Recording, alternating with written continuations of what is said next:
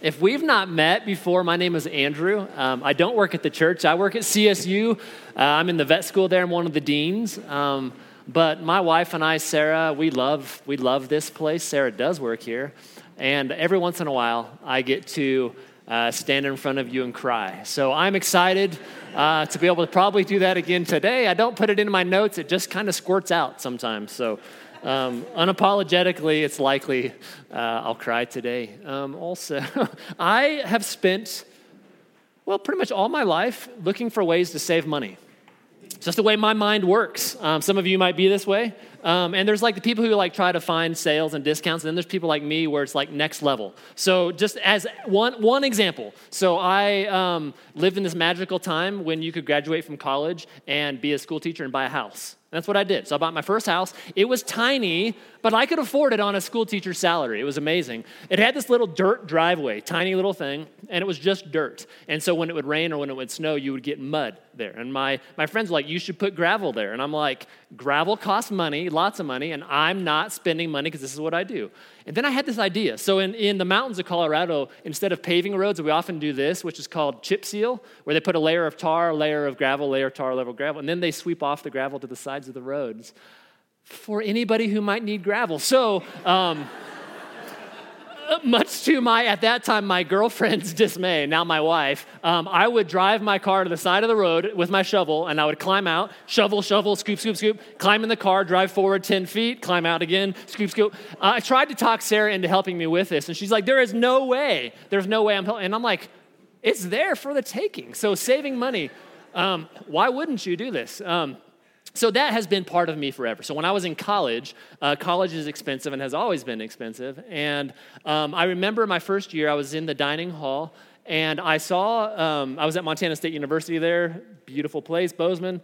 Um, I, I saw a job advertised, and it was to be a resident advisor. And if you don't know what that is, a resident advisor lives in the, the residence halls and is responsible for the, the, the residents who live on, on one of the floors. And, but this thing caught my mind Caught my eye. Do you see what it says? Perks of the job free room and board. That means free food and free housing for a year. Sold. Where do I sign up? So I, I, um, I applied. I attended this info session, and it was, it was something you had to like interview and had to do some role play. It was a little dis- uncomfortable, but they, they said, Andrew, we're going to give you the job. We have assigned you to the study floor. I'm like, what's What's the study floor? Well, it's on the fourth floor, Langford Hall. The study floor is 23 hours of quiet per day.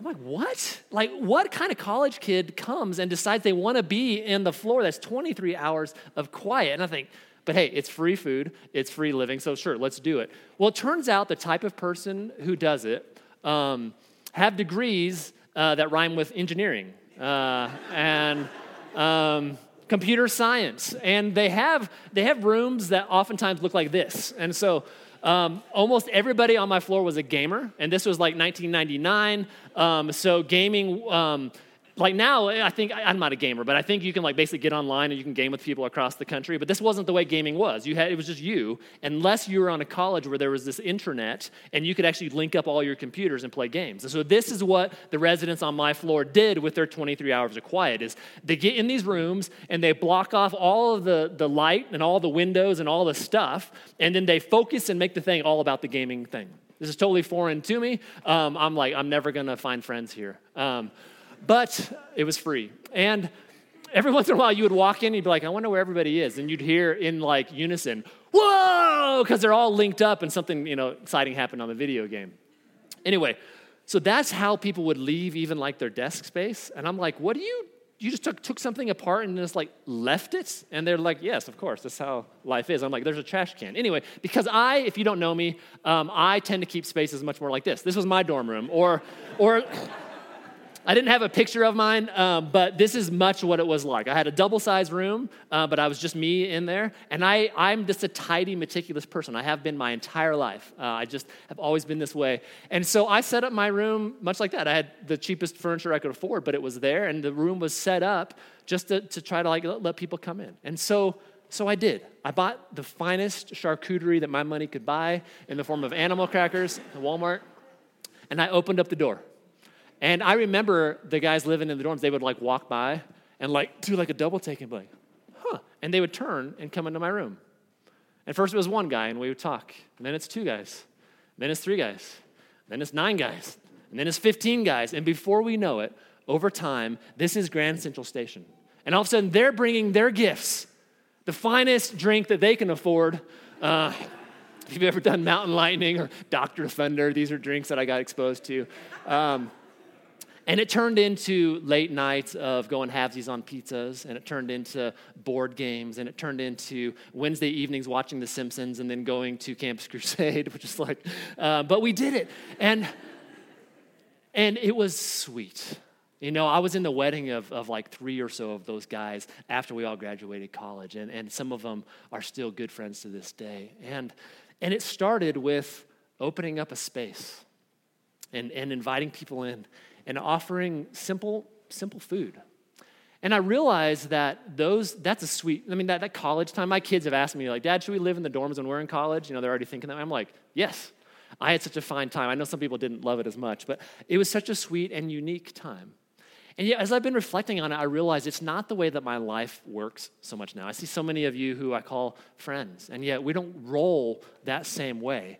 And my life sometimes feels more like this. I read this in a book recently. It says this The problem we face today needs very little time for its statement. Our lives grow too complex and overcrowded. Even the necessary obligations which we feel we must meet, they grow overnight. And before we know it, we are bowed down with burdens, strained, breathless, and hurried panting through a never ending program of appointments. We are too busy to be good husbands to our wives, too busy to be good parents to our kids, too busy to be good friends to our friends, and with no time at all to be friends to the friendless. Okay, fun game. Turn and talk to someone next to you. Take a guess at when was this written, do you suppose? I read it in a book, not a blog, but take a turn and talk to someone. Take a, what do you think?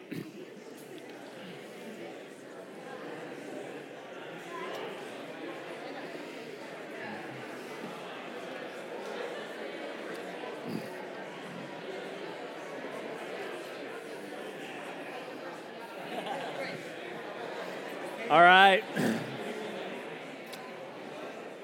Let's hear who's who's feeling uh, who's feeling brave. Take venture a guess. Like I don't know. 1800s. Okay. Okay. Anybody else? Within the last five years, sure seems to be. So you, you were on to me. This was good. Um, so this is, comes from a book called Testament of Devotion. It's written by this Quaker named Thomas Kelly, 1941. Someone's like, I was gonna say that.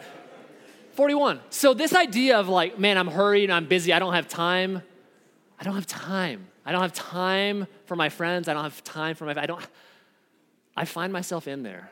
And so what I want to do today is to just encourage you to rethink a little bit about our time and the way we get to maybe spend it with people because i know for me as i has chewed on it it has it has shaped it has shaped me um, the ideas that i want to share with you today so if you haven't been with us this summer we are working through um, a small section in the book of Acts, Acts chapter 2, uh, verses 42 uh, through 47. And we've been looking at how the early church was in community together. What did their lives look like together. And today we're going to focus just on this small little sentence here.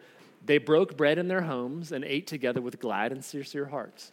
So we're talking about hospitality. We're talking about being together, eating food and being together. And, and as I've reflected, I think, man, that, that time in college of opening things and being together, it is rich. And I, I want to taste it more. And I want you to taste it more. So here's how we're going to get there. This um, is our roadmap. Um, this is Snowmass, by the way. Uh, your pastor, Jason, has two more 14ers left to climb. This is going to be his final one, he said, the last one. So, this is inspiration for our friend. Uh, for us, it's just going to be our map up the backside of Snowmass. Um, we're going to begin with an overview of Zacchaeus. We will be in Luke, uh, the book of Luke. If you'd like um, to turn in your Bible there, you're welcome to. If you don't have a Bible, we now have Bibles in the seat backs here. So if you remember, yeah, is Greg here? Yes, they're leather bound. Yes, there he is. Greg Hook months ago was like, we need some sweet leather Bibles. We have them. Um, so if you need one, it's yours. If you know someone who needs it, take it. If you have one and you just forgot it, use it and then put it back. Anyway, um, we're going to talk about an overview of Zacchaeus in Luke, and then we're going to spend the bulk of our time considering what does it mean to be in awe of each other. It'll make sense. I promise when we get there. Uh, we're going to spend a little time talking about, you know, hospitality is not about food and drink, although food and drink can be important. And then we're going to wrap up with briefly talking about when we come together, what does it look like to be shaped by each other? Who, who, who shapes who shapes who? Um, so let's begin with an overview of Zacchaeus. We are in Luke chapter 19, verse 1. Um, Jesus is in his formal ministry time now. So, moving from town to town with his disciples, and they are approaching a new city, the city of Jericho, um, and he's making his way through the town. And then it says, There was a wee little man, and a wee little man was he. Oh, it doesn't come that way. But there was a guy named Zacchaeus. And when I was in Sunday school, the only thing I remember about Zacchaeus was he was a wee little man. Um, so it seemed important, and it turns out it's really not important at all. Um, it's not really the central part of the story. But what is important for you to know, for some context, is the line that says that Zacchaeus was a chief tax collector. Greg, Greg referenced this two weeks ago, but um, some context might be helpful. So, in this time, uh, Palestine is under Roman control. So they are not free they are, they are occupied by the Romans. And the Romans have much land, and so all the territories that they are responsible for, they send governors and they send um, military people to, to keep the rule of law.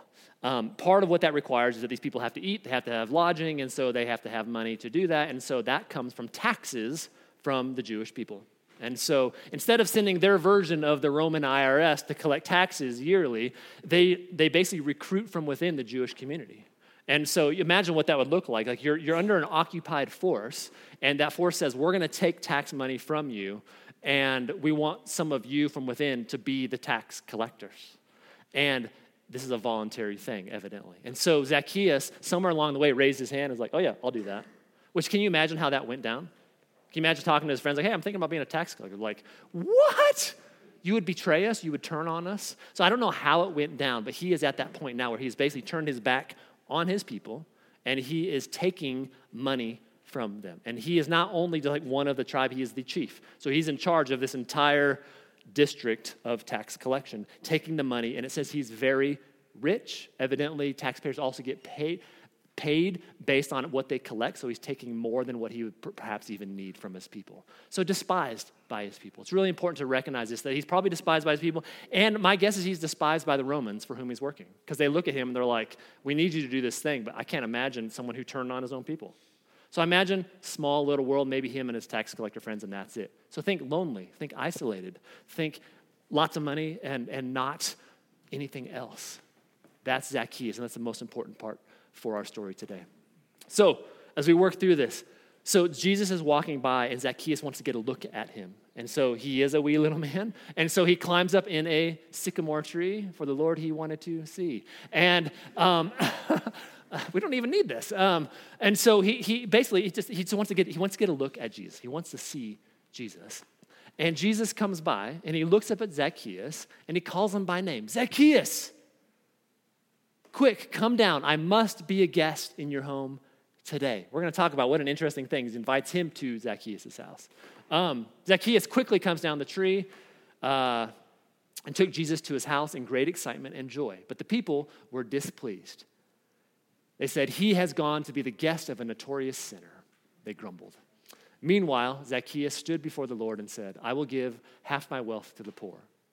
And if I have cheated people on their taxes, I will give them back four times as much. One of the things that I have missed on this, we'll, we'll look at it more deeply, but somewhere in between seven and eight, that's where like the meal occurred. And we don't really see, they don't talk about the meal, but it says this idea of like Zacchaeus stood before the Lord. They're thinking he was sitting at a meal and then he stood up. And so there's some, there's a meal that occurs there. And it doesn't really talk. So we're going to highlight that. But so, but basically, after the meal, he, his life has been changed in some way. And Jesus says, Salvation has come to this home today for this man has shown himself to be a true son of Abraham, for the Son of Man came to seek and save those who are lost. So, this might seem like an interesting passage to use to talk about hospitality, but what I love about it is it contains so many elements that we're used to with hospitality, and yet some of it's so, so different. This time it's, it's Jesus inviting himself into someone's space. there might be something for us to learn there. It's, it's a meal occurs, but it doesn't talk about the meal at all. There might be something for us. So I want to unpack three things that I see in this really interesting and I hope helpful, hopeful text. And the first is this idea of being in awe of each other when we are sharing life together.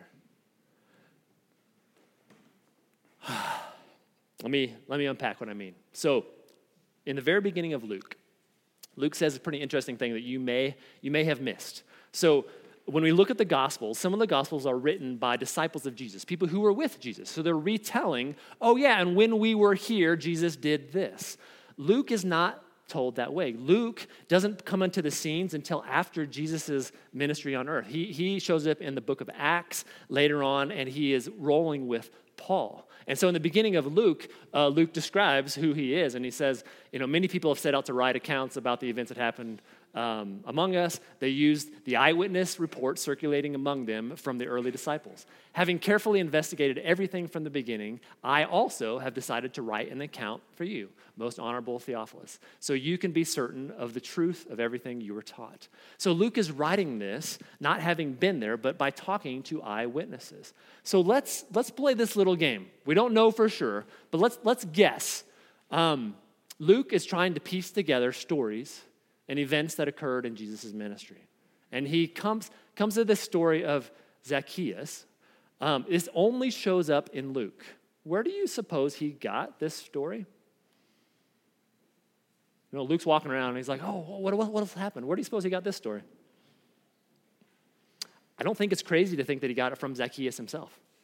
That someone mentioned, oh, there was this time. There was this time where this wee little man uh, climbed up in a sycamore tree for the Lord he wanted to see. You can imagine, he's like, well, I want to talk to him. So I want us to imagine that happens. Luke goes, enters into the house of Zacchaeus. Zacchaeus is an older man now and is reflecting on that encounter. So I've just, all I've done is I've changed a couple words here and almost fell off the stage. Uh, how we doing, Shane? Um, Imagine Zacchaeus sitting down with Luke and telling this story. And he gets to this part and he says, I, tried to get a closer look at Jesus, but, but I was too short to see over the crowd. So, so I ran ahead and climbed a sycamore fig tree be, beside the road, for Jesus was going to pass that way. When Jesus came by, he looked up at me and he called me by name. Zacchaeus, quick, come down. I must be a guest in your home today. So I can imagine Zacchaeus retelling and rethinking this and thinking, oh, me, me, a, a tax collector. I can imagine some of these thoughts. He never, he didn't know who I was. He had never met me before. And yet he uses my name, which means if he knows my name, then he knows my story.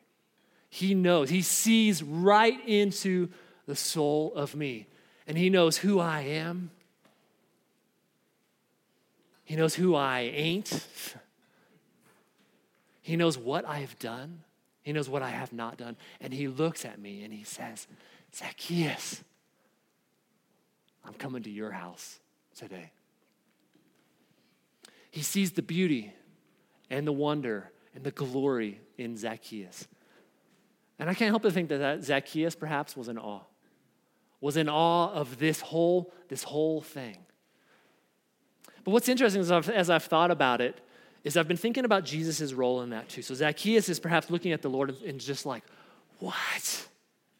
I want to imagine what Jesus was like in that situation. When you look at Psalm 139, it says this I praise you because I am fearfully and wonderfully made. Your works are wonderful. I know that full well. This word fearfully sometimes can mean afraid, but in this context, it doesn't make any sense that it would mean afraid. Um, that, the, that the creator of the universe is not afraid of us. So it can also be translated to stand in awe of, to cause astonishment and awe. In Colossians 1, it says this Christ is the visible, invisible, he is the visible image of the invisible God. He existed before anything was created, and it's, is supreme over all creation. For through him, through Christ, God created everything in the heavenly realms and on earth. Everything was created through him and for him. So let's put it together. Jesus, in whom and through whom all things were created, looks at Zacchaeus. And Jesus says, I stand in awe of you. You're fearfully and wonderfully made. Is it too much of a stretch to think that Zacchaeus is in awe and that Jesus is in awe? And this thing starts with this mutual, like, oh my gosh, oh my gosh. Because if that's true, that when we come together and we see each other differently, we see the beauty and the awe, if that's true, then that has some pretty cool implications. Let me, let me share a couple of those with you from the research. So, uh, this is a study that I found. So, um, People study awe and wonder. Uh, Lucas preached on this several months ago and talked about just the awe and glory of God. I want to I wanna just bring it down and look what do we know about when people are in awe, awestruck environments? How, how do they behave? So, this is a colored water droplet being dropped into a thing of milk. Awe inspiring. Yeah, let me show you. And it's just slowed down. It's put in slow motion. It's called, it's from this video called The Slow Motion Guys. Um, and so here's what, here's what researchers have done. They're at Berkeley and they ask participants to either watch this video or not watch this video, then ask some questions at the end. So I'm going to let you watch this video and then I'm going to ask you the questions that they get asked. There we go.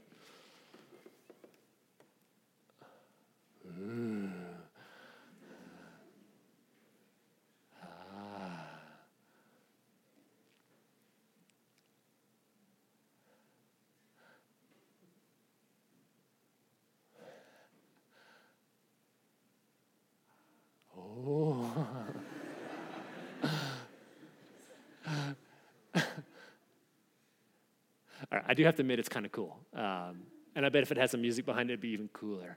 Um, but it is water being dropped on milk. Let's just be clear. But they ask people to watch this, and then they ask these participants to answer these types of questions. I feel the presence of something greater than myself. And they answer on a scale of like agree to disagree.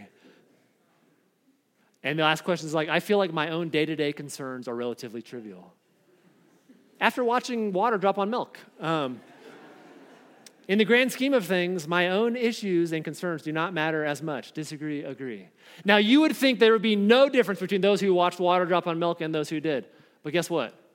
There is a significant difference when people have just spent a minute watching water drop on milk. And they're like, what? So the report, the participants see a, their sense of vastness, like the world is much bigger and huger than I ever thought. That increases significantly levels of awe and happiness. Like, I'm so much happier after watching milk. Um, I'm so happy um, for that. Um, they talk about the sense of like, like um, they call it smallness of self, which doesn't sound very good, but the idea of like, like I, I am part of this really huge thing. All these things increase just from watching that. Imagine how much more if we would see the awe and the beauty and the wonder of other people. I'm going to say more on that, but, but imagine how much more awestruck we can be by knowing each other compared to a glass of milk. Here's another one. On the college, uh, on the campus of Berkeley, again, they have this big, huge eucalyptus grove. Uh, I wrote eucalyptus down there to remind myself that it's not a sycamore grove because trees in both these. Um, and what they do is they ask uh, college students to come and stand for a minute or two and stare up at these trees. Behind them, another group of college students stare up at this building. And then they ask them the similar battery of questions, and they add one cool element where the researchers have like a box of pens to answer, and the, the researcher accidentally trips and drops all the pins on the ground. And someone is there watching how many of the pins does the, the, do the participants actually pick up in the different conditions. Check this out. The people who gazed up at the trees instead of the buildings, they picked up more pens just staring at the trees, you're like, you know what? I'm feeling a lot more helpful and kind and like I have more time to spend with you because I've been staring at these amazing trees. Um, increased ethical behavior. Some of the questions were along the lines like, someone gives you the wrong cash back, what do you do with it? And the people who stare at the tree are like, I'm giving it back. And the people who looked at the building are like, I'm keeping it. what? reduce feelings of entitlement. So, questions looking at, so it is amazing that when we just step in, and they've done this in all kinds of contexts, people looking at mountain scenes and ocean scenes, and the data is consistent again that when we are in awe inspired environments, we change. Our view on the world changes, our view and our relationship to other people changes. Our sense of bigness and grandeur and our, our position in that changes. C.S. Lewis says this It is a serious thing to live in a society of possible gods and goddesses. To remember that the dullest and most uninteresting person you can talk to. So think about this. You're sitting on an airplane, you have someone into your house, you're like, well, they're kind of dull. You never say that. But you're like, I'm to think that that person may one day be a creature which, if you saw it now, you would be strongly tempted to worship. There are no ordinary people. In this room right now, there's not an ordinary person. You have never met a mere mortal. So here's what I want to do. I'm not going to make you do this, but I was going to.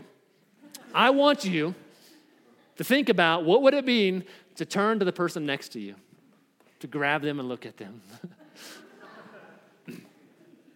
and to see the awe and the wonder in them. Let me give you a sense what this might look like. So, we know that at creation, before the fall, humanity was created in perfect righteousness and perfect innocence, a reflection of God's holiness. God saw all that He had made and said, It's very good. It's very good.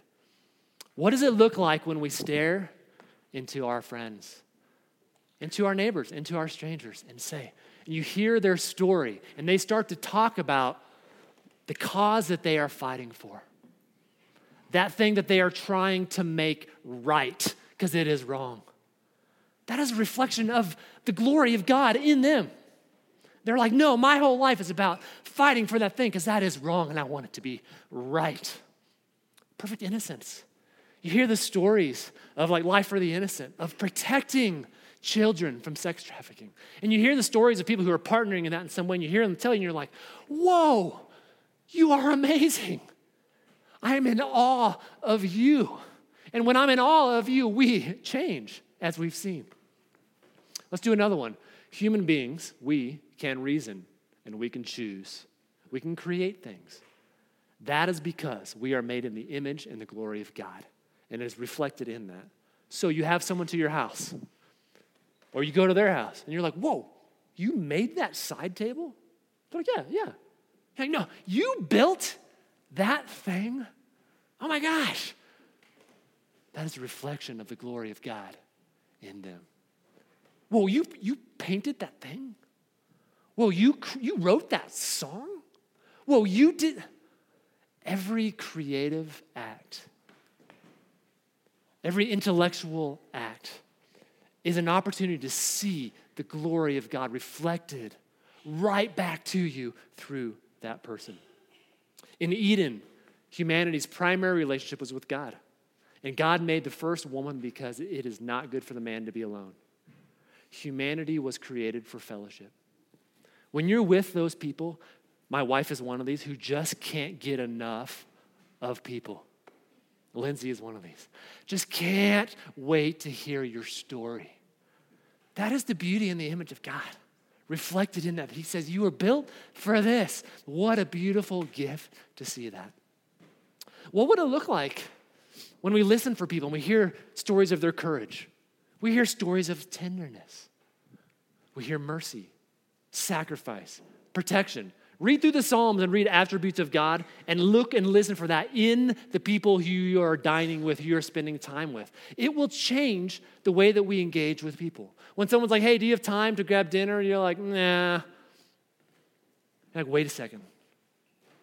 Wait a second. Huh. Oh, yeah. Yeah. I think I could do that.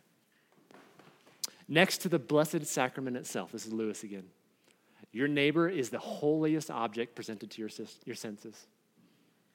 If your neighbor, he or she, is your Christian neighbor, he or she is holy in almost the same way. For also Christ I can't read the Latin, the glorifier and the glorified, glory himself is truly hidden. Isn't that beautiful? What would it look like when we spend time together? We see that and let it change us. Stand in awe of each other and to not just let us just be together hearing about the weather and the sports and the job. What would it look like? All right, let's move on. So we stand in awe of each other. Next, I want to talk about the food and the drink. So, so I know in our, in our house, um, we sometimes can spend a great deal of time um, struggling through that. Like, you're like, oh, let's have someone over. Like, oh, I don't know. The house is a wreck. Oh, I don't know. What would we cook? Uh, so, those kinds of things. what I want to do is I want to challenge that. It's not about the food and it's not about the drink. When we look back to Zacchaeus' story here, I want, I, want to, I want to highlight something here. We see these words in the text. See, they're buried in there like that. It's talking about Zacchaeus, and it's saying he tried to get a look at Jesus. He ran, he climbed. In verse 6, Zacchaeus quickly climbed down and took Jesus to his house with great excitement and joy. So I don't think it's, it's venturing from the text much to say that um, Zacchaeus is desperate and so excited to see Jesus. And sometimes in our lives, we are also desperate and excited to see Jesus. We are. Um, when I think about people coming into our house, Sarah and I have done premarital for several folks in the church, and there's times people walk in, they're just excited to get to it. Like, let's just talk, let's talk. Like, we had this fight and we want to wrestle with it. Like, come on. And you're leaning in. And I've had those times before too where we step in and, like, come on, Jesus, come on, Jesus, let's talk. And there are times when we walk in and it's like, no, I'm not excited. I'm not excited. We just had a fight in the car, and I don't want to talk about any of this stuff. You feel me there? So when people step into our place, or when we step into people's space in these hospitable environments, there, there's, there's something that in my mind has to change on both sides of that. So I stumbled upon this book. Actually, uh, Paul Anglin in our church gave some of us on leadership team a copy of this book. It's called Every Moment Holy. If you don't have it, I highly recommend it. It's um, there's two there's multiple volumes. I have volume one and two. Um, and he, he writes what he calls liturgies, but you could call them reflections. Uh, I didn't grow up in a church that had a liturgical thing bent to it. So that word feels foreign to me, but, um, but they're, they're reflections on all kinds of things in life. It's pretty awesome. So, what I want to do is I want to read one for you that has been so powerful for me, particularly when I think about entertaining people. When I think about someone coming to my house and my, my frustration that I can feel like, oh, I got to make some food, and oh my gosh, it's so expensive now, all that kind of stuff. I have found that to consider some of these ideas has reframed the whole thing, particularly knowing that someone might be walking into my door and they don't feel desperate for Jesus. They don't have a hunger at all. What does it look like for our meal to be part of that? So let's read, let's read this one. He says, Is it possible that a meal might be so infused with holy artistry, so thoughtfully prepared with intent to convey comfort and delight? As to make the one who consumes it remember again, if even for a moment, that there is a God and that his tender care for them, or his care for them is tender. If so, then let us set about to make that meal, O Lord. Let's stop. I'm going to read more to it. But just, just consider that idea to say, hey, is this food just about how much salt is on it? And does it taste good or not? Or is there something more about this meal? If this meal can accomplish something else, how awesome with that. So he says, Let us stretch our artistry, O Lord, using every means at our disposal to craft a meal that might awaken in the souls of those who share it a yearning hunger, which might only be finally satisfied by the bread of life and the wine of God at the time of the world's remaking. I love his, his poetry in this. He goes on to talk about what would it look like to create with salt and with spice and with heat. And he, he lists all kinds of things, which I'm going to skip over. They're beautiful, particularly if you're a culinary person, which I'm, I'm not. Um, but here's where he picks up, which I really want to drive home. Let us make this day a meal that would point to that day. A meal to remind the people in our house of the beauty and the love and the promise undergirding all creation. Let us make a meal to remind our pilgrim guests that life will not always be so burdened, that their days of exile will end, that they will feast at last joyfully in the city of their hope, at the table of their God King, at the wedding feast of their Prince, at the dawning of a golden age, untouched by mortal sorrows. If such a meal can be made by these hands, in this kitchen, O oh Lord, then let us breathe here the breath of your spirit and let us set about to make that meal. Amen. Isn't it gorgeous? To me, it's so beautiful, and it's a reminder I need. Because the truth is, it's not about the food itself. It's not. It can be animal crackers in your dorm room. It really can, but I think it's about the posture and the heart behind it. That as I'm doing the task and as I'm preparing to say, God, this is more than than what it seems. It's not about the food, it's about the people coming together. Researchers, I've found this, this study, researchers have asked people this question What is your most memorable meal? Kind of a fun study, and they ask people of all ages, what is your most memorable meal? And people describe that, and they try to catalog it. And what they find is the most memorable meals um, occur around big events. So it's graduation from this thing, and weddings, and the big conversation I had, and the meal after I proposed, and these kind of big things. And what they found is people don't ever talk about the food itself. Like, what did you have? Like, I don't remember. Maybe it was chicken. I don't, I don't remember. It's not the food. And so the, the, the authors conclude a meal is a powerful cultural medium that somehow transcends its value and meaning as a tangible object. The food as an object doesn't matter. It's helpful to have food, for sure, but it, it transcends that because of who we are together when we come together and our hot heart posture around that. Let's do one more um, about our space, our physical space. You're like, what is that? Uh, this is the view outside of Sarah and I's second home. So I was in graduate school at the time. Um, I made very little money. Sarah made very little money working for camp. So we bought the smallest house that, well, it's the only house we could afford. It happened to be very small, 700 square feet or so. And this is the view right out the front door. We called this Poop Lagoon.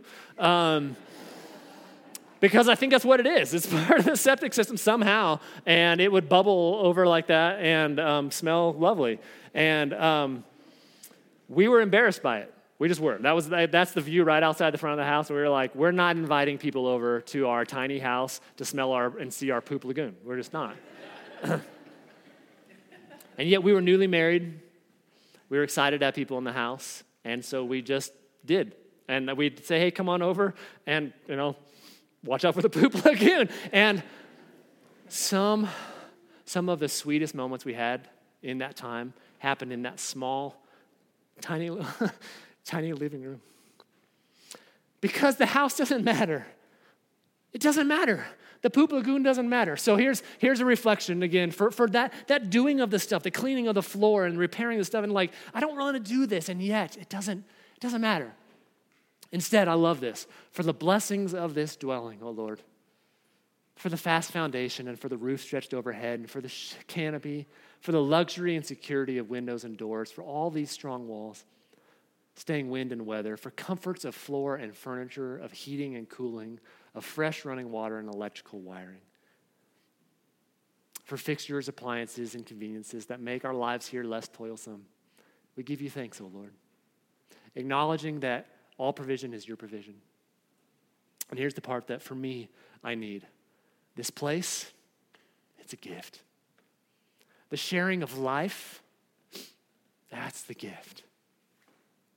And so the necessary investment of time and resource towards the maintenance and repair of this dwelling need not be regarded as a burden, but as a good stewardship and a glad opportunity.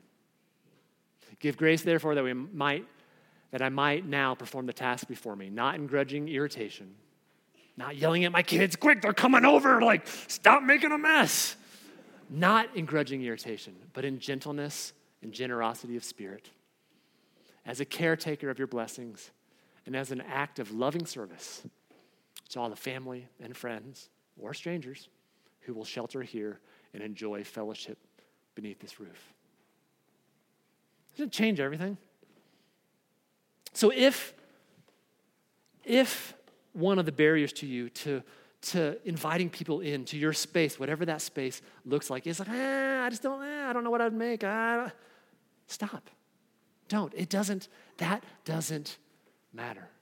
We are creating an environment where people come and engage and are sharpened by us. So, band, if you want to come back, I'm going to land this thing with our last point. But as a recap, when we come together, we can stand and think and be in awe of each other based on the way we see each other. It's not about that food and the drink, it's about our hot heart posture as we prepare these environments. And finally, this question of who, who shapes who. So I want to highlight two things in our text today. One is this Jesus is walking down the street and he looks up and he sees this guy in a tree. Zacchaeus! And we're like, whoa, he knows my name. And then he says this weird thing I must be a guest in your home today. Isn't that kind of a weird thing? You think about that? Shane, I'm coming to your house for dinner. And you're like, what? Hey, that's not exactly how this is supposed to work. Um, I think it's supposed to be, hey, Shane, would you like to come to my house for dinner? That's the way hospitality is supposed to work. And yet we don't see it playing out here. And there are really good reasons for that, not least of which is Zacchaeus culturally is not in a position to be able to invite Jesus for dinner. Zacchaeus is outside, he is on the margins. Jesus is a religious leader. He's a rabbi. You don't, you don't do that. And Jesus bucks the system and leans in and says, Zacchaeus, I'm coming to your house today. David, I'm coming to your house today. Ashley, I'm coming to your house today. It changes things. So here's, here's one encouragement. What would it look like to set aside any expectations or ideas that we have about how hospitality is supposed to look? What if we just threw that aside and said, I want to engage with people? I just want to love people. I don't care what we're eating. I don't care where we're doing it. I just want to be together. What would it look like? I can invite anybody. I can be with anybody. It can be someone walking down the street. It can be a neighbor who I don't know at all. It doesn't, those things don't, they don't matter. They don't matter. And last, it's interesting. We have this, this in verse 8. Meanwhile, Zacchaeus stood before the Lord. And he's like a changed man.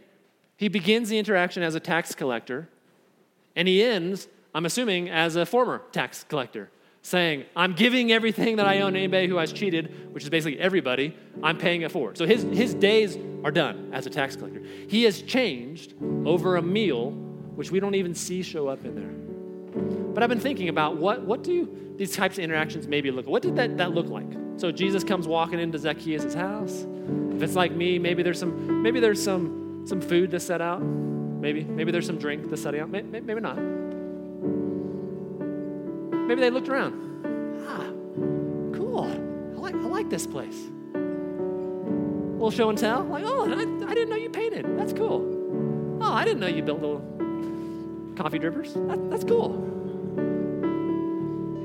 First conversation. How's work? How are the kids? Stories, laughter. But then there's this thing that happens in some interactions that doesn't happen in others. It's that, it's that conversation that's not up here. It's that conversation that's down there. And I find that when we get together, we sometimes shy away from that because it's awkward to ask the question, no, how are you, how are you really doing? Hey, I heard you say that. What, Tell me more about, about that. How, how, how is your relationship with your roommates right now? Wait, you just said you haven't seen your dad in three years? What's that is that's awkward. That can be awkward. And yet what I think we see is an invitation to venture, to venture into that, to venture forward. Because it changes us. So last story, we were hosting a barbecue out here I don't know, in the fall, maybe last fall, last spring, I don't know when it was. And uh, this guy comes walking by. He's clearly um, under the influence of something. So his eyes are glazed over. He's kind of stumbling around. We walked up to him and I said, "Hey man, would you like a, would you like a hot dog?" And, and he kind of focused on it. He's like, "Yeah, sure. That sounds fine. Here's a bottle of water." He went and sat in the grass right over here. And I went and I sat down with him and I started asking him questions. And he would be, I mean, he's just totally out of it. And he would come back around. And I was like, tell me, tell me about yourself. Like, who are you? And we talked. And through this, he says something really interesting. He says, You know, the best year of my life was that year that I was in prison. I was like, I was like, what? He's like, yeah, because I, I was clean. And I wasn't, I wasn't damaging the relationships of people who I cared for. And it changed me. I don't look at our homeless community the same way that I used to. I don't, because I had an interaction on a sidewalk with a cheap hot dog and a bottle of water. And it's changed the way that I see people in our community. It's changed the way I see our neighbors by recognizing, whoa, the way that I thought that this went down is not the way that it has to be. So that's the invitation for us that as we commune together, as we love on our community together, what would it look like to dive into people's stories, to ask questions? to get deeper in the conversation, to see the awe and the wonder in people, and to not worry about all of our stuff and all of our things being in the way of that, but to lean in knowing that we will be changed and that people will be changed.